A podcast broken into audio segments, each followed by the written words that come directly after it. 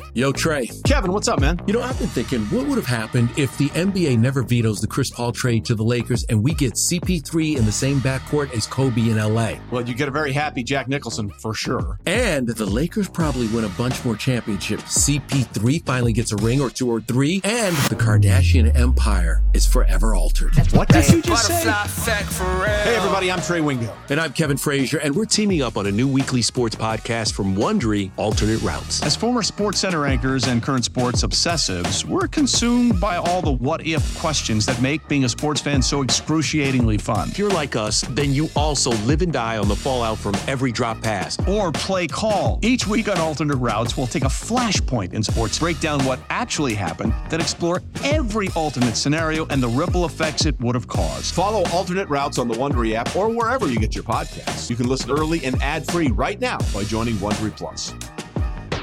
As far as the Sunday game is concerned, look, Kodai Senga's got to figure it out. I mean, because he was bad. I mean, there's, there's just no denying what we saw. He didn't have the worst first inning. He issued a two out walk, and then Francisco Alvarez actually picked off Guerrero at first base, which got reviewed, challenged, and succeeded. But after that first inning, his command was off. He was giving up ropes. He got bailed out on a really good defensive play by Lindor, made a diving play in that second inning. He gives up the bomb to Guerrero. He issues more walks. And finally, Buck has to take him out of the game. Just a, a bad performance. I mean, I, we could spend a lot of time on it. You walked five guys in two and two thirds innings. I know Alvarez had the miscue in which he tried to pick another guy off, and this time he threw it into center field, and that allowed Matt Chapman to score from second. They reviewed that play. Very, very close play. I thought he may have been out. But one thing we've learned about review is when it's that close, they're just not going to overturn it. But it doesn't take away from the fact that Senga was just bad. He was really, really bad. The one thing that surprised me is that this bullpen, really Stephen Nogosek, came in and kept him in the game, which was surprising because I'm sitting there with my family at this game thinking they're going to get killed. Like this is going to turn into an eight nine nothing kind of story. They were down four nothing. Nogosek got a big out when he came in after Senga was pulled. They got a run in the third on the Pham home run as Nogosek starts to pitch one, two, three innings. They get a run in the fifth on the Pham home run, another Pham home run.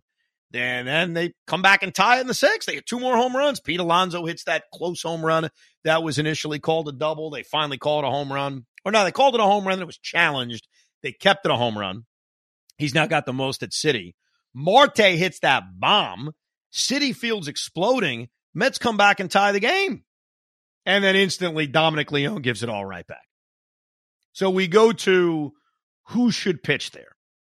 Should Leone, who remember got a big out to get out of the sixth, got a big ground out with runners on second and third, two outs, should Buck, once the game is now tied, seventh inning, heart of the order coming up, go a little bit better? And I think he should have. Like I give Leone credit for getting that big ground out, but now that it's a tie game and you have an off day on Monday, you have an off day. Okay, so you have no baseball to worry about on Monday before the Atlanta series. Can you use Adam Ottavino again? Can you use David Robertson again? Are they available after all the pitches they threw on Saturday? They didn't pitch Friday. They did not pitch Thursday. Right? They pitched Tuesday and they pitched Wednesday. So nothing Thursday, nothing Friday, pitched a lot on Saturday. I don't see why they can't come into this game. That's just me. I don't see why they can't, especially in the seventh inning when you have the heart of the order coming up. Like you've got to find a way after you have just fought all the way back from being down four nothing. You got to find a way to keep this game tied. And Dominic Leone stays in the game, and what does he do? One out single, Brandon Belt on a one-two pitch. That always drives me nuts. He's ahead of the count, hits a bomb the center field, and you could turn the freaking lights out because the Met offense wasn't all of a sudden going to wake up. They had four solo home runs in this game. Great. That's fantastic. Thank you, Tommy Pham. And they did nothing else. Nothing else. They get a leadoff man on in the seventh. Alvarez promptly grounds into a double play. And then they got mowed down by Cimber, Swanson, and Romano. So, yeah, my criticism would be I haven't used Ottavino and Robertson on Thursday and Friday. Yes, I used them a lot on Saturday. I acknowledge that. There's no game Monday. I got to try to avoid getting swept. I got to try to find a way to keep this freaking game tied. Maybe I scratch out a run, and maybe, dare I say, you avoid the sweep, win a game, and we look at this homestand differently. We really do. Mets win the finale of this series. Sure, they lose two out of three. That's a four and two homestand, which we all would have signed for. Instead, we live in the land of mediocrity. As far as the boos are concerned, I want to make something clear. I've always said this. I'm not one to boo. I don't boo my own guys, but I get why you all do. I'm not criticizing anybody for doing it. And right now, and it's always the case, the poster boy for the booze is going to be the highest paid guy. It's always the case. And that's why we can critique Nimmo and we can critique McNeil and we can go after Alonso, whether anybody likes it or not, it's going to be Francisco Lindor. I was walking into the Westchester County Center with the game on my little uh, phone, holding my son's hand. And a guy next to me, we started talking about the Mets. And he said to me, Why is Lindor the first guy people go after? And I said, You you know the reason? The reason is the money. The reason is why Carlos Beltran would be turned on by Met fans. The reason why Jason Bay was turned on by Met fans. It's the money and it's the hype. What Lindor needs to do, and I'm going to give him credit because he's done it, is he's got to handle it. Giancarlo Stanton handles it. Why is Stanton the guy Yankee fans go after? It's the same thing. You get paid a lot of money. You got a resume from elsewhere. You're going to be the poster boy for it. And Stan, to his credit, has always handled it brilliantly. Lindor, it was after Saturday's game, was asked about it, and he said, I don't try to tune it out. I don't try to ignore it. I get why they're doing it. They're frustrated. We're all frustrated. You got to say stuff like that because it's that's the only thing you can say. And you got to not, not let it bother you because Met fans don't want to hate Francisco Lindor. They're not out there to hate him. They're out there saying, you got to perform. And right now, he's not. You know, last week we were talking about what kind of year he's had. And I was saying, look, the average is bad. We all know it. The OPS is bad. We all know it. But he's driving in a lot of runs and he's getting clutch hits. So all those numbers mean nothing. Well, a week later, he got no clutch hits. He struck out every other at bat. And so now you start to pick at the average and pick at the OPS, which wasn't good a week ago. But when you have a week full of doing nothing, or for the most part, nothing, it becomes easier to attack it. He's got to be better. We all know that. He's not the only one who needs to be better. But of course, he's going to be the face of it because he's going to hear the most boos. And he has to learn from what happened two years ago with Baez that you can't respond by attacking us. You can't respond by saying, ah, everybody's an idiot. You got to just go out and play better. And the Mets need Lindor to play better. They need Alonso to spike the home run to play better. They need McNeil to play better. They need Nimmo to play better. I, I stand by something I've said a lot this year, even though we're now 60 games into the year. I think this offense can be good. I think it should be good. It still isn't my biggest issue or my biggest worry. I know it's easy to say it should be based on what just happened over the last six games, but I look at the guys in this lineup and I know what they're capable of doing. And they got to be better, especially now, because this new losing streak coincides with going to Atlanta. And that's not a fun place to go.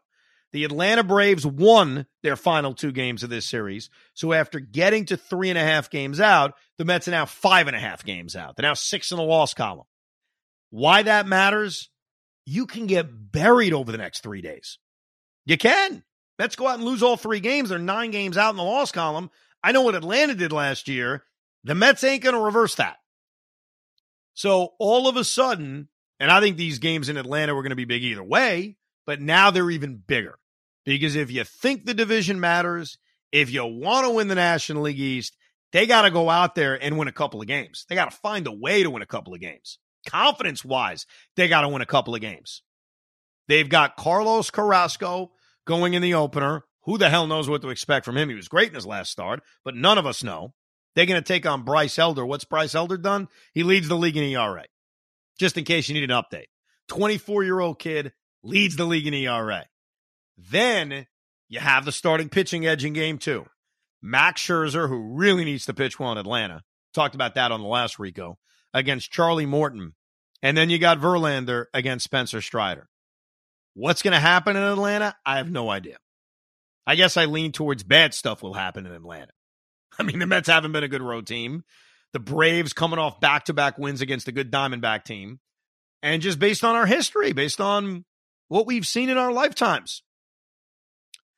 But this is this is a tough spot because I think at times I have thought, I can't speak for every Met fan, I have thought, okay, we figured things out. Okay, we're about to go on a run. Okay, five and one homestand.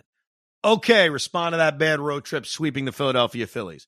Things are going to be fine. And every time that happens, they've responded with something bad. And here we are, 60 games into the year, and they're 30 and 30. And at some point, you wonder is that just who they are? I, I still think the Mets should be better than that. I think they are better than that. But we've had a lot of start and stops and it feels like these next three games in Atlanta and even the three in Pittsburgh, let's give the Pirates credit. The Pittsburgh Pirates have had a good year. And if you look at standings this early and care about them, well, those games matter too, because the Mets and Pirates may well battle for a playoff spot. Right now, they're close. I can't tell you it's going to be the case in two months, but right now it's close. So it does feel like these next six games before the Subway Series, which is so it's not as important. I've always said that, and I stand by that. Those games are all for arguing with your neighbors and crap. In terms of where the Mets stand in the National League, trying to get back in this race with Atlanta, a Pittsburgh team that may well be a factor for the wild card all year. I don't know. These games matter big time. And let me tell you another reason why they matter, just in case you forgot, because you better have a reminder. And this is why these National League games do matter more. There's no more one game playoffs. It's dead. So if the New York Mets, and forget the Braves, and the Pittsburgh Pirates finish with 87 wins this season, and that's the last playoff spot, what do you think happens? Think they flip a coin? Think they play a game at PNC Park? No, no, no. They have a tiebreaker, and that tiebreaker is head to head. So go win two out of three against the Pirates. I mean, it matters. The tiebreaker last year with Atlanta. Let's not forget that. It was head to head. Mets and Braves finished with the same record. We like to forget that. It matters. These games matter. And that's why I'm not saying this for any other reason than I believe it. For the month of June, a week, week and a half into June, these games against the Braves and the Pirates are enormous. Enormous. Now, let me get to some of your emails because I know we got a lot of them and a lot of angry people. Let me start off with a, a lighthearted email from Lee Schneider. Lee, his subject is Evan watching Mets game on phone at wrestling event. That's his uh, subject. hey, Evan. Great seeing you in White Plains at WWE. I had a great time with my son. I hope you did too. Chet, did you have a great time at WWE? Yes. What was your favorite match? You don't know? Okay. I listened to game two of the Blue Jays series on the radio on my long drive up from Long Island and I was following on Gamecast as I waited online to get to the Westchester County Center with my six year old. I looked over and saw a familiar redhead with a phone in one hand watching the Mets on the SNY app and his child's hand in the other. I kept our conversation to a minimum because I didn't want to impose on your night out with your son. That's very sweet. I got to thinking, though, that arena is a dump, and you are a noted DVR Mets watcher you could easily have gone through the event without being spoiled. Why didn't you DVR the game and watch when you got home? It's a good question. I'm going to give the answer to this because I am a noted DVR watcher. Because the game started at 4:30, supposed to start earlier, but obviously the Hall of Fame stuff, which was great. Um, I figured I'm going to watch the game. So I watched it with my dad, with my son between 4:30 and about 6:45. I happen to live very close to the Westchester County Center, so we left and was there in 5 minutes. I feel bad for Lee from Long Island, but that was the beauty of the Westchester County Center. The location is the best part. Um so I figured, you know what? It's like 2 2 hours, 210, 215 of the game. I may watch the whole game depending on how quick it is. Let me watch it. Once it's the 7th inning and I'm now leaving and I'm now going to a wrestling event, I figured, why have this hanging over my head? Why try to ignore things? Uh, I'm going to take videos. I'm probably going to send it to like, uh, you know, my mother-in-law and my mom. So why, why screw around? Because when you send text messages, you see other text messages, obviously, and I may get spoiled. So my thought was, since I was watching most of the game anyway, let me just at least finish it, and then I don't have to worry about it. And that's exactly what happened. And the game ended prior to the event starting. Game ended about 7:15. So yeah, he's right. Lee is right. I had the Met game on my phone. My dad was looking over my shoulder watching it. Jet was sort of into it. I was really into it. And then as I was waiting online, me and everybody else was talking about the Mets. that was basically my night. So I want to answer that. That was my reasoning, Lee. Thank you very much. Uh, let's go to Ian Nolan. Ian writes Lindor. Lin- lineups have generally proven to be almost insignificant from a run standpoint, but it's probably past time for Lindor and his 283 on base to move down. His on base is now the lowest of anybody in the everyday lineup. The more we see of Lindor, the more it feels like he's a good to very good player, but certainly not a franchise cornerstone like he's being paid. So the real question is do we move him down in the lineup? I wouldn't be opposed to it if there was a better option. Like that that's my issue with all this. Now you're right, his on base is unacceptable. No no one's going to deny that. You cannot have a 283 on base and have that be acceptable right now. But if your plan is okay, I want to drop Lindor to 6 or 7. How are you lining it up? And if you care so much about on base, does that mean you want Daniel Vogel back towards the top of the order? Because despite his lack of hitting, he still gets on base. So I'm not as enthralled with shaking up the lineup and even on Sunday, Buck really didn't shake the lineup that much. He he didn't have Nimmo play, so naturally needed a leadoff hitter. And I guess Canha for McNeil. You want to say that, but there was a lefty on the mound, which is probably part of his thinking. So I don't even think the lineup on Sunday was that significantly shooken up. I think it was just affected by the fact that Nimmo wasn't playing. I'm not big on, hey, you got to shake the lineup up. So I don't feel like they really need to do much. And I would throw these guys out there and just hope they hit. Because I don't know if batting Lindor sixth is going to get him going. I don't know if, you know, moving McNeil to the leadoff spot, something I know you've liked before, and dropping Nimmo is going to get guys going. So I err on the side of just put the guys out there and hope they turn it around. See, I, I thought it was a bigger deal today that McNeil wasn't batting second. I, I, and I and when when Nimmo wasn't in the game, the fact that Pham was leading off, I'm like, listen, now that ended up working out. But I mean, how often does it work out? It doesn't work out as much as we we want to make it sound. And again, I'm not opposed to keeping things the same and not shaking things up, but I think Buck just constantly is is sitting people that we prefer not to see sat. Uh, I know Baty hasn't been. Listen, he's been awful. So I, I respect the fact that they had to sit him today against the left-hander but still, the fact that he they went from Alvarez smoking the ball at ninth to move him to second, where after a day or two doesn't work out, goes back to ninth. You know, eh, stop screwing people. That that's my issue. I don't think it cools guys off though to go from nine to two. I don't. I, don't think that's the reason Alvarez is cooled off. No, I don't. I don't. I'm not saying that's exactly the reason why, but there was no reason to touch that either. So a lot of people were clamoring for, well, he's doing so great at nine, make him go to two or move him up in the lineup. And I'm like, he's in every spot he's supposed to be, every spot he needs to get up, he's in a big spot and he's coming through. And guess what? He's hitting before Nimmo, which is basically the top of the order. Isn't that right. kind of like an additional leadoff? I love that. Yeah, no, I, have always said that. I like having a, a capable hitter batting ninth. Peter writes, here at Citi Field in the ninth inning, he's writing from the Sunday game. Miserable output, even with four solo home runs, but isn't it pathetic that they can't even put batting averages on the scoreboard? to make things look higher than they are, they just list OPS. Well, at least the fried chicken sandwich on the glazed donut was good. I think a part of why OPS is put up more than batting average is because that's the more important stat. It just is. And even though there's still a lot of people that go to games and don't really know what an OPS is, and believe it or not, that's true. There are still people that are like, what's OPS again? What's a good OPS? What's an average OPS? I think that we are moving in a direction where more and more people are realizing that's just the stat that matters more. So I don't think this is about let's, we don't want to put average up because it's so low. I think it's just that's what they think matters. Asher Weiss writes, You are what your record says you are. After 60 games, the Mets are 30 and 30. That's the definition of mediocrity.